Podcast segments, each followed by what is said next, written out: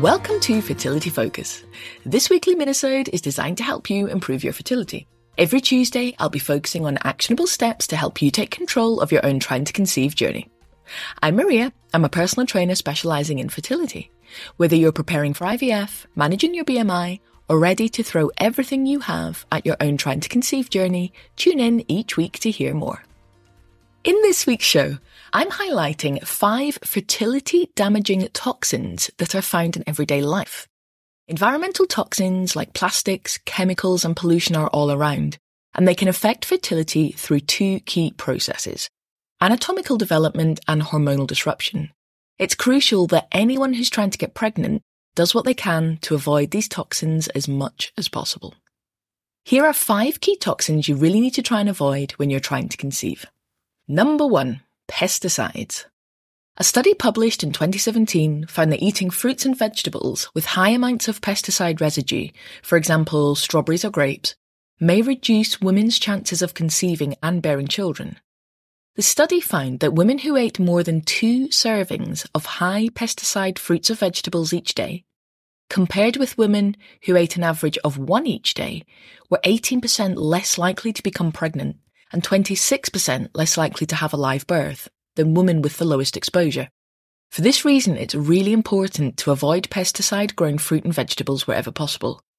And the way to do this is to eat organic fruit and veg whenever you can. Number two, bisphenol, or BPAA, is an industrial chemical used since the 1960s.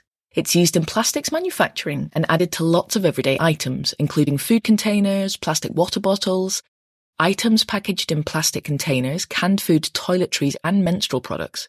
The issue is that it's a phytoestrogen, meaning it may act on estrogen receptors in both males and females, and can lead to inflammation or cause damage to cells. Animal research has suggested an association of BPA with ovarian cysts, uterine polyps, vaginal adenosis, and impaired implantation in IVF patients.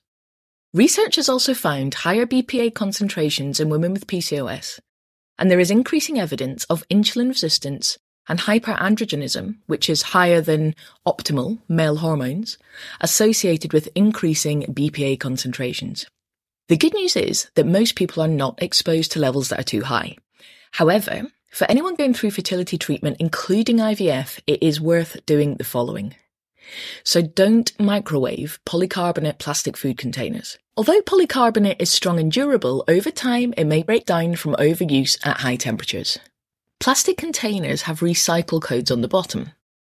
And some, but not all, plastics that are marked with recycle codes 3 or 7 may be made with BPA, so try and look at the items and avoid using them. You can also reduce your use of canned foods and use glass rather than plastic wherever possible.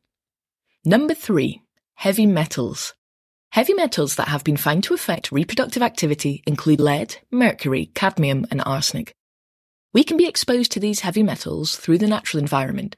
For example, lead exposure through paint, or mercury and arsenic exposure through food and water supply. They can also be found in cosmetics. And for anyone who still smokes, note that increased cadmium levels are also noted in cigarette smokers. And in a small prospective study of infertile couples undergoing IVF, decreased oocyte fertilization rates and implantation rates were noted in patients with increased cadmium levels. In order to avoid exposure to heavy metals, consider doing the following. Always wear masks and protective clothing if you work around heavy metals. Remove shoes before coming into your house, as many metals accumulate in dust and dirt, so it's better to be safe and keep as much dirt outside the home as possible. And if you're eating fish, pay attention to the local fish advisories regarding mercury levels and be aware of potential sources of lead exposure. Number four, chlorinated water. Whilst chlorination of drinking water has been hugely important for our health, drinking chlorinated water is associated with an increased risk of stillbirth and research found that women drinking chlorinated water were far more likely to deliver a child with smaller body length and smaller head circumference. Different countries have different levels of chlorine in the water. The level of chlorine in tap water is very low in England and Wales, but it should be noted that the United States, Singapore, and Canada have the highest levels of chlorine.